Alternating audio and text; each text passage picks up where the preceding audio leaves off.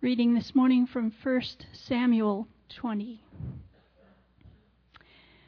And Jonathan said to David, The Lord, the God of Israel, be witness. When I have sounded out my father about this time tomorrow, or the third day, behold, if he is well disposed towards David, shall I not then send and disclose it to you?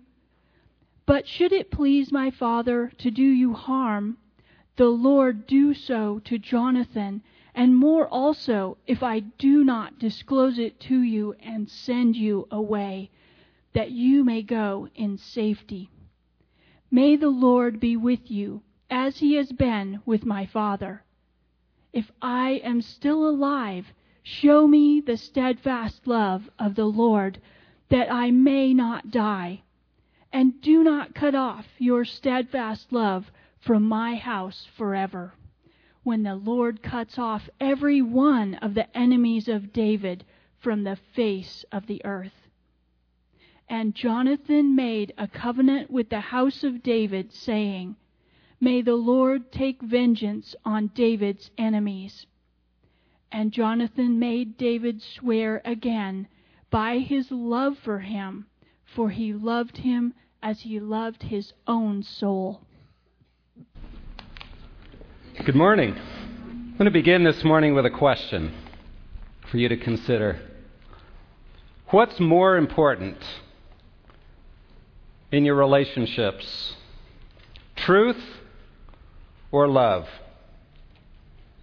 In your marriage? In your friendships? What's more important? Truth or love.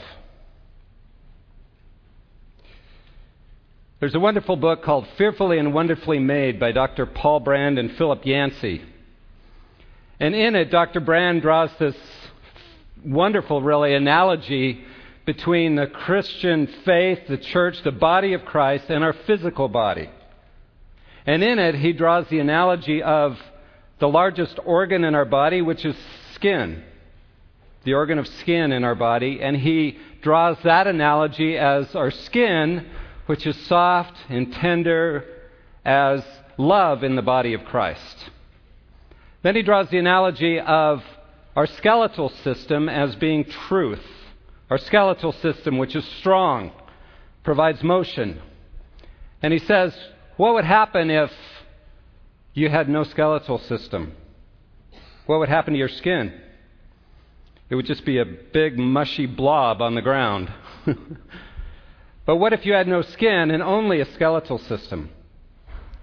You'd be cold and hard, and you'd do damage. And he says that's the same as in the body of Christ. Skin is like love. You need to have that be what touches people first and foremost. But love without truth is mushy and sentimental and does not help. But truth without love is hard and harsh and cruel and damaging. But truth and love together, skin and bones, together provide strength and motion and care and love power, all the things that a body needs to be able to function properly. It's a great analogy because it reminds us that truth and love are both important, both equally valuable in our relationships with one another. In Ephesians chapter 4, verse 15, as Paul is talking about the body of Christ, he says, But speaking the truth in love, and he actually kind of coins the term there. It really could be translated truthing in love, living out the truth in love. We are to grow up into all aspects into Him who is the head, even Christ. So the growth in the body happens when truth and love are both brought into our relationships. Truth and love are both part of how we interact with one another. The truth needs to be there, but it needs to be encased as skin encases our skeletal system with love. Truth needs to be encased with love. But how does that look? How do we live out truth and love? How do we keep that balance? Because if truth be told, if we could look at our lives, probably most all of us err on one side or the other. We're either really loving but have a hard time with the truth, or we emphasize the truth and we're not very good at love. How can these two be combined in a healthy way in our relationships with each other so that the body can grow, as Paul says, into Christ, into all that we're created to be?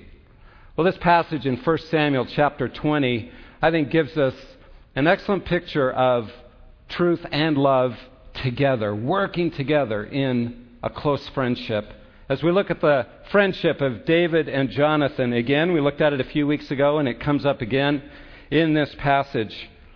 As they are both committed to truth and love in their friendship, so we are called to be committed to both truth and love in our relationships with one another. So pray with me, and then we'll look together at what God wants to teach us from this passage.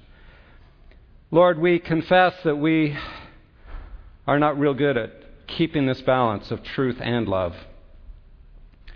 But may you speak to us today and help us see where we need to grow in our truthing, in our loving with one another, so that the whole body might together grow together into the body of Christ that you have designed for us to be. Open our hard hearts, Lord. Teach us today. We pray in Jesus' name. Amen. Well, let me bring you up to speed on what's, where we are in the context of 1 Samuel. We're in chapter 20 today. Back in chapter 19, you remember David earlier had killed Goliath, and now Saul is beginning to get antagonistic. He's jealous of David. In chapter 19, Jonathan had come to David and said, Hey, my father, Saul, is out to kill you. You better watch out, David.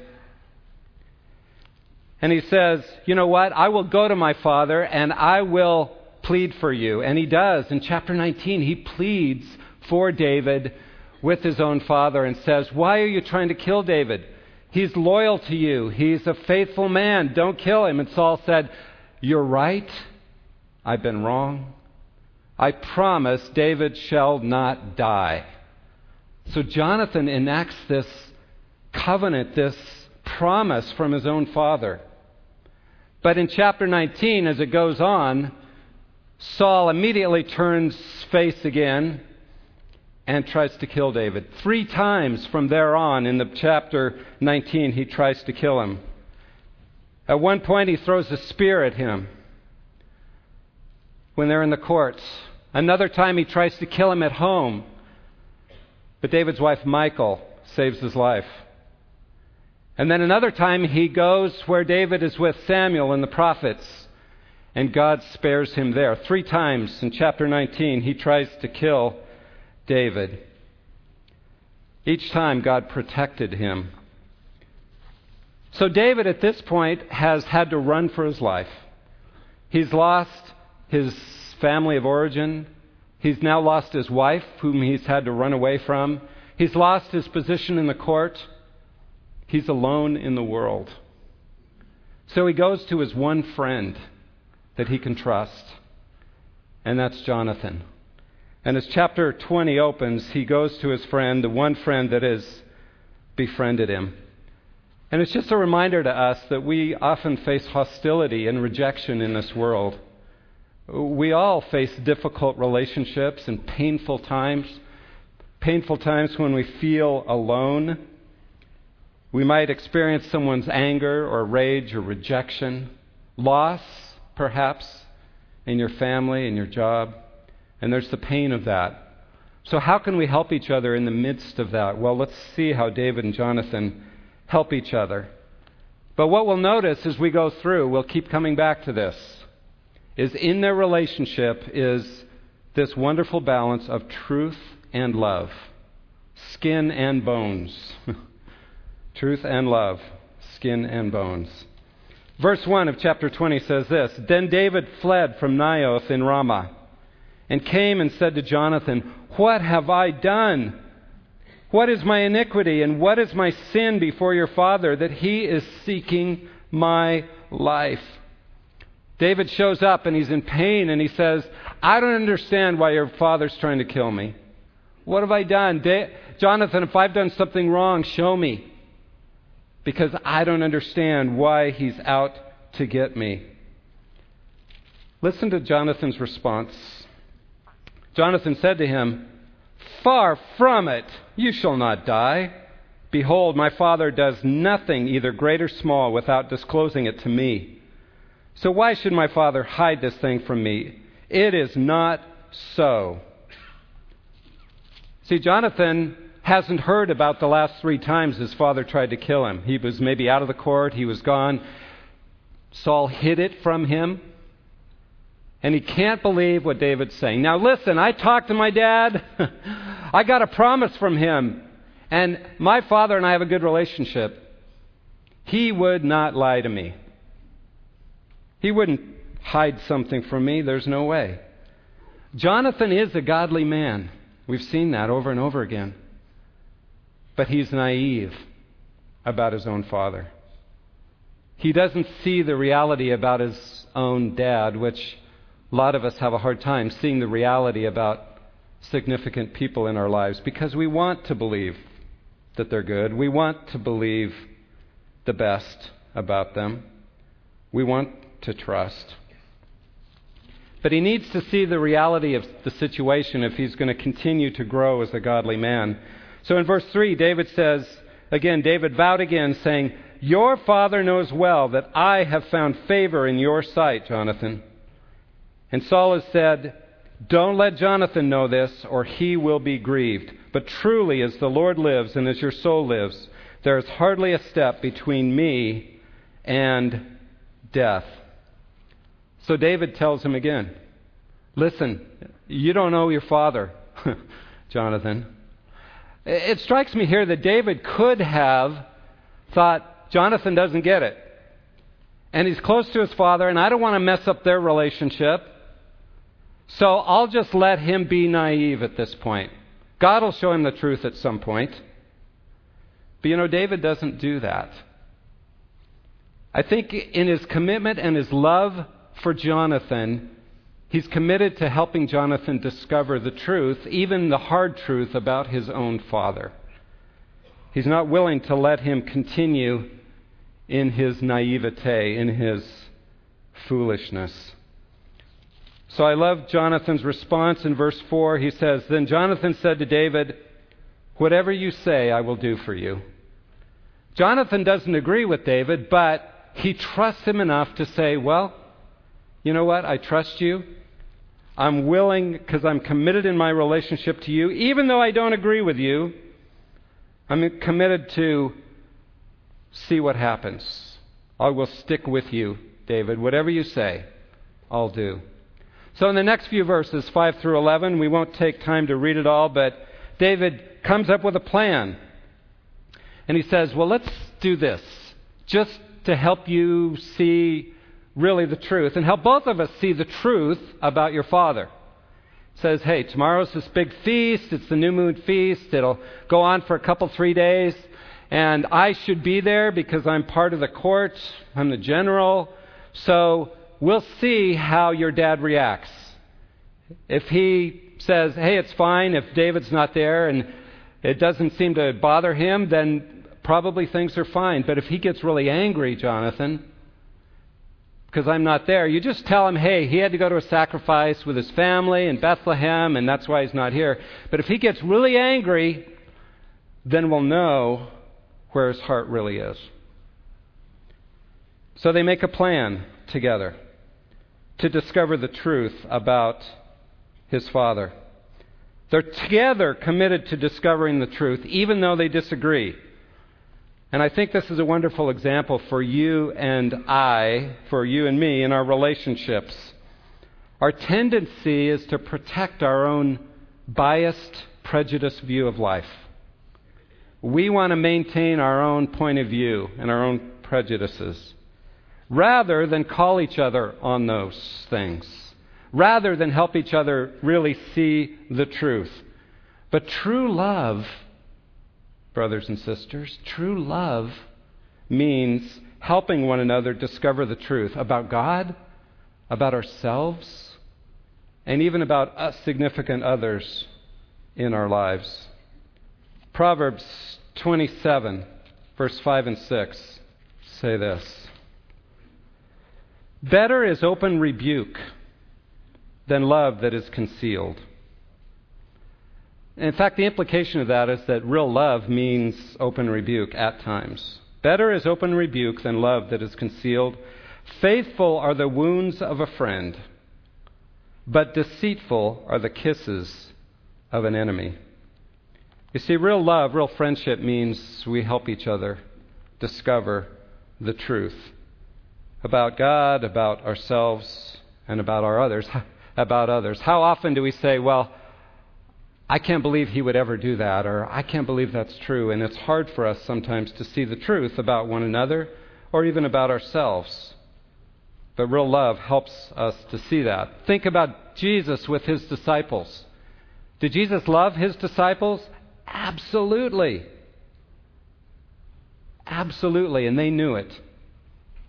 But he was never afraid to challenge their foolish thinking. Remember with Peter in Mark chapter 8, as Peter has declared that Jesus is the Christ. It's a wonderful insight. And he says, God gave you this insight. It's a wonderful thing. Way to go, Peter. you understand who I am. But then he says that as the Messiah, because he's discovered he's the Christ, Messiah, says he began to teach them. This is verse 31 of Mark chapter 8 Jesus began to teach them that the Son of Man must suffer many things and, re- and be rejected by the elders and the chief priests and the scribes and be killed, and after three days rise again.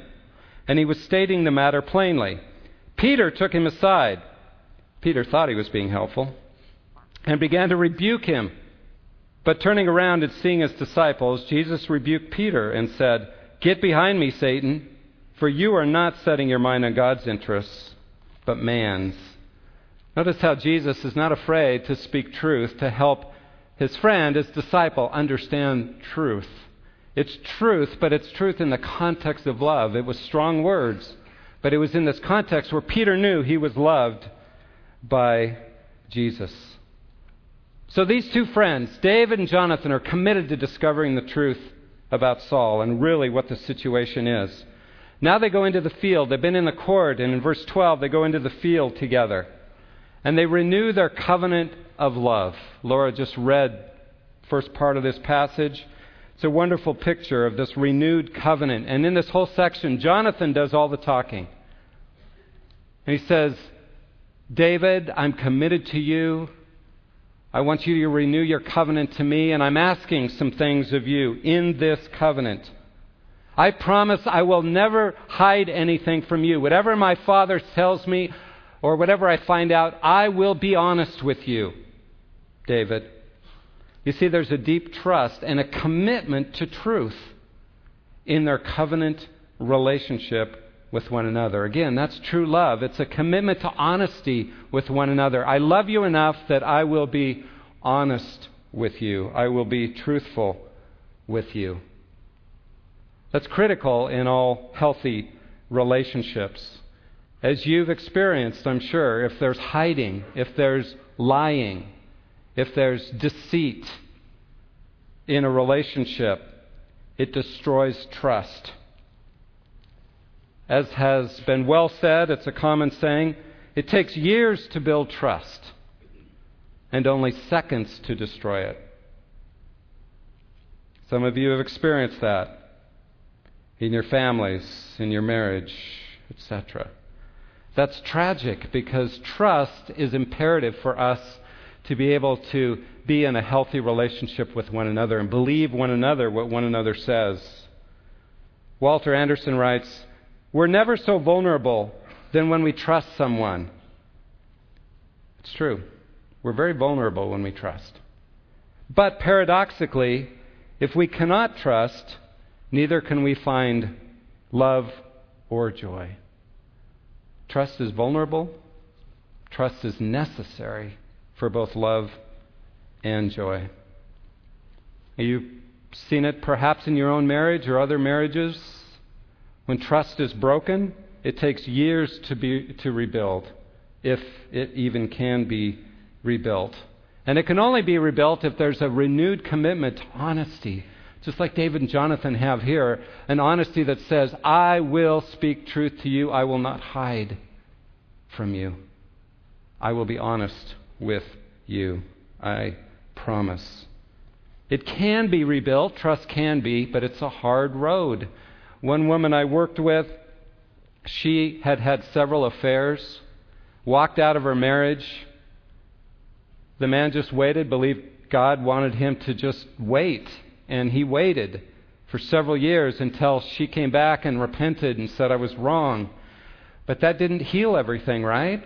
Trust had to be rebuilt, and it took time as they began to learn to trust each other's words and begin to rebuild that trust, and they were able to restore their marriage. But it took time. Some relationships that have been broken, where the trust has been broken,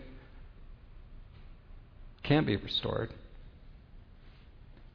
And if you're in a relationship where trust has been violated, been broken, I encourage you to get help to talk to somebody, to get counseling, to work on it together if the other person is willing to work on rebuilding trust, to get some help so that you can begin to have someone work with you to begin to rebuild that trust so it can be restored by the grace of God. Jesus says it's possible. In fact, he says the only time where it's really difficult and where divorce is allowed is in adultery because that so breaks the relationship of trust. It breaks the marriage bond. That even can be restored, and I've seen that as in the example I just gave, but it's, it's hard. It's hard. So Jonathan goes on and asks for a deeper covenant with David. They've already made a covenant together, but he says, You know, if I live, please spare my life. But if I die, will you protect my descendants, my house, he says. So he makes a covenant with David between their two houses now, not just between the two of them, but between their two houses and the descendants who come after them. Please, he says in verse 15, show hesed, show loyal love to my house forever. You shall not cut off loving kindness from my house forever not even when the Lord cuts off every enemy of David from the face of the earth. So they made a covenant. He made a covenant with the house of David. And here's what's great David kept that covenant. After Jonathan was killed in battle with his father, and David became king, he looked for descendants of Jonathan, and he found one son that was still alive, Mephibosheth. And he brought him into his court, and he blessed him. He gave him his grandfather's land, Saul's lands, and he fed him and gave him money and loved him out of this covenant love that they had for one another. But see, that's a commitment to be people of our word, isn't it? Again, which is part of truth, part of trust, part of honesty in relationships. Real love means we are committed to that kind of follow through and faithfulness to our commitments. Godly men and women are people of their word. They're committed not just to understanding truth, but they're committed as well to living it out with one another. It's a challenge for us, isn't it? Are we people of our word? Do we do what we say? because that's part of living in the truth and living in love. Skin and bones, truth and love. Well, in verse 24 on, they're back in the court and they're acting out their plan now. It's now the new moon feast. And Saul's there and Jonathan's with him. David's out hiding in the wilderness, not far out of town. And at this point, let me read this. David hid in the field, and when the new moon came, the king sat down to eat food. The king sat on his seat as usual, the seat by the wall. Then Jonathan rose up, and Abner sat down by Saul's side, but David's place was empty.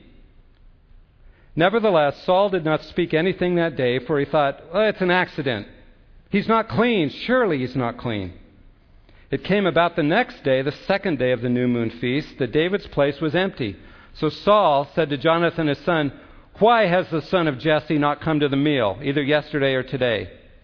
So Jonathan then answered Saul, Well, David earnestly asked leave of me to go to Bethlehem, for he said, Please let me go, since our family had a sacrifice in the city, and my brother has commanded me to attend. And now, if I have found favor in your sight, let me get away, that I may see my brothers. For this reason, he has not come to the king's table. Interesting picture here because Jonathan here is essentially lying for David, isn't he? it's kind of challenging thought. He's willing to lie for the sake of the truth. That's interesting. I don't know how you take this. Uh, one, one commentator, Robert Bergen, says this This proactively safeguarded David by sequestering him, and it avoided any use of force. Granted, Jonathan would have to tell his father a lie, but not one, this is his interpretation, his understanding, this is not a lie that violates either the letter or the spirit of the law, the Torah, since its purpose was to preserve innocent life. For his part, David would merely absent himself for the royal court for two days. Now, I don't know how you see the right and wrong of what he did here, but it demonstrates Jonathan and David's commitment to discover the truth about Saul and it demonstrates their commitment of love to one another. Well, listen to what happens then. Saul's anger burned, verse 30, against Jonathan, and he said to him, You son of a perverse, rebellious woman. We have a modern expression I won't repeat. That's what he's saying. He's cursing his own wife here. Do I not know that you're choosing the son of Jesse to your own shame and to the shame of your mother's nakedness? For as long as the son of Jesse lives on the earth, neither you nor your kingdom will be established. Therefore, now send and bring him to me, for he must surely die. Notice how Saul tries to manipulate Jonathan. Uh, Bergen again says this Saul appeals to three powerful motivators shame, guilt, and greed. First, he noted that Jonathan's scandalous betrayal was bringing about personal shame. Second, in an attempt to elicit feelings of guilt, Saul noted that Jonathan's actions were also bringing shame on the mother who bore you.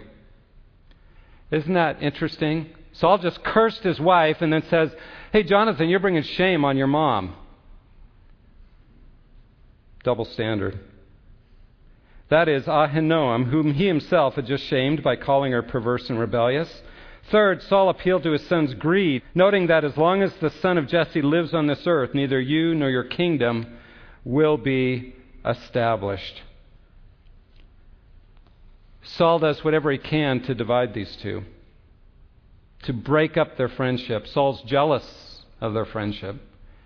But he doesn't love his own son. He just sees his son as a tool for his own purposes. So he tries to manipulate him to get his way, which is to kill David. And finally, he just commands him go get David and bring him back here. He has to die. If you commit to truly loving others, Satan and others will try to break that up. In a good marriage where truth and love are there and it's commitment and covenant with one another. Satan will try to break it up. We just need to realize there's spiritual warfare going on. Why? Why is it so intense when we covenant with one another? Because God is a God of covenant. He covenants with us. He's made a covenant of love through Jesus Christ on the cross and says, I will never leave you or forsake you, and I'm yours. And He's a God of covenant. And as we live out covenant with one another, God is glorified in a wonderful way. But Satan doesn't like that, and he will try to break it up, just like Saul is doing here. Well, Jonathan finally now is seeing the truth about his father. Jonathan answered Saul his father, verse 32, and said to him, Why should he be put to death? What has he done? Then Saul hurled his spear at him to strike him down. So Jonathan knew that his father had decided to put David to death. Yeah, he finally gets it. Uh, this spear's coming. I think my father's mad. Uh, three times Saul throws his spear, twice at David and once at Jonathan in the court, and he misses every time. This is a great warrior. He really is. He's a great general, but he misses every time. Who's in charge? God is, right? it just shows the complete impotence, the powerlessness of Saul in his rage, in his anger. He has no power, no control anymore. So Jonathan finally faces the truth because of his friend David. He realizes how evil his father is. It's hard to face, but now he realizes he's got a choice. Do I go with my father or do I go with David? Do I lose my family, essentially? Or do I go with David? This is an essential choice for Jonathan to make if he's going to be God's man from here on out. And it means because he chooses David, he essentially loses trust in his relationship with his father. But what kind of trust is it, anyway, where his father's willing to kill him for his own ends? Some of you in your relationships have felt that choice. Do I ignore the truth that I know about this person or about their situation or so that I can maintain a relationship? Or do I bring forth the truth and take the risk of losing that relationship forever? Some of you have had to make that choice with your own parents, with your children, friends, spouses siblings. That's a hard choice to make, isn't it? Do I ignore the truth or do I bring up the truth in love? But see, to ignore the truth is not love, ultimately. And I think that's part of the message of this whole story. To ignore the truth is not love, because it eventually comes around to bite you in the end. And living by the truth is always better than in terms of the movie The Matrix, taking the blue pill and just staying in ignorance forever. It's a tough choice. But the choice for truth and love will always bring you closer to God in the long run, as hard as that may be. Well, verse 34 Jonathan rose from the table in fierce anger and did not eat food on the second day of the new moon, for he was grieved over David because his father had dishonored him. That verse really stands out to me because Jonathan just lost his relationship with his father. He had a spear thrown at him. The court's in upheaval. It's crazy. And he's grieved, which he should be. But what's he grieved about? He says, Not because my father has dishonored me, but I'm grieved because my father has dishonored David. It's a wonderful picture of loyalty. Bergen again writes Jonathan's reaction thus serves as one of the purest displays of human loyalty found in the annals of human history. What a wonderful picture of loyalty to his own loss. That's love, folks. That's commitment. That's covenant. Well, the chapter ends with going back out in the field. Jonathan works out this plan of shooting arrows to let David know what's happening. If, if he yells to the boy who's chasing the arrows, Go, they're beyond you, then it's a message to David David, you got to run. My father's out to get you. Well, that happens. The boy brings the arrows back. He sends him home so that Jonathan and David have this last chance to talk to one another. In verse 41 and 42, the end of the chapter, it's really one of the most touching scenes, I think, in all of Scripture, really. Verse 41 and 42 When the lad was gone, David rose from the south side and fell on his face to the ground, and bowed three times, and they kissed each other and wept together. But David wept the more Jonathan said to David, Go in safety, inasmuch as we have sworn to each other in the name of the Lord, saying, The Lord will be between me and you, and between my descendants and your descendants forever. Then he rose and parted, while Jonathan went into the city. It's a powerful, touching scene as they realize they probably will never see each other again. As a matter of fact, they do see each other one more time when Jonathan comes to meet him in the wilderness and strengthens his grip on God. It's a wonderful passage, but it's their last time to see each other. But here they don't know that. But David has to go run in the wilderness now. But notice how they end their time together. I commit you to the Lord. May the Lord be between us forever. That's the key, ultimately, to healthy relationships. That's the key to the balance of truth and love in relationships, is keeping the Lord as the center. If each of us is seeking the Lord, if we're seeking to submit to Him, He will lead us to respond to one another more and more, even in our failures. Yeah, we'll fail, but He'll lead us more and more to respond to one another with truth and love, skin and bones. truth and love, skin and bones, both are part of a relationship where God is the center. And it grows out of that relationship with the Lord first and foremost. If you're struggling in relationships, and who isn't, in some way, if you're struggling to commit, to love well, to be truthful, to trust, commit yourself to the Lord first. Discover His love. Seek His truth because He is a God of truth and love. And as you seek Him, He will lead you and guide you and forgive you and give you life and bring healing to those relationships that desperately need His hand of touch in them. Let me pray, and then we're going to take communion and celebrate His great faithfulness to us. Lord, thank you for David and Jonathan. What a marvelous picture for us of keeping this balance of both truth and love, this covenant of love, of chesed, of faithful, loyal love they had for each other. And yet also a commitment to truth and helping each other know the truth and live out the truth.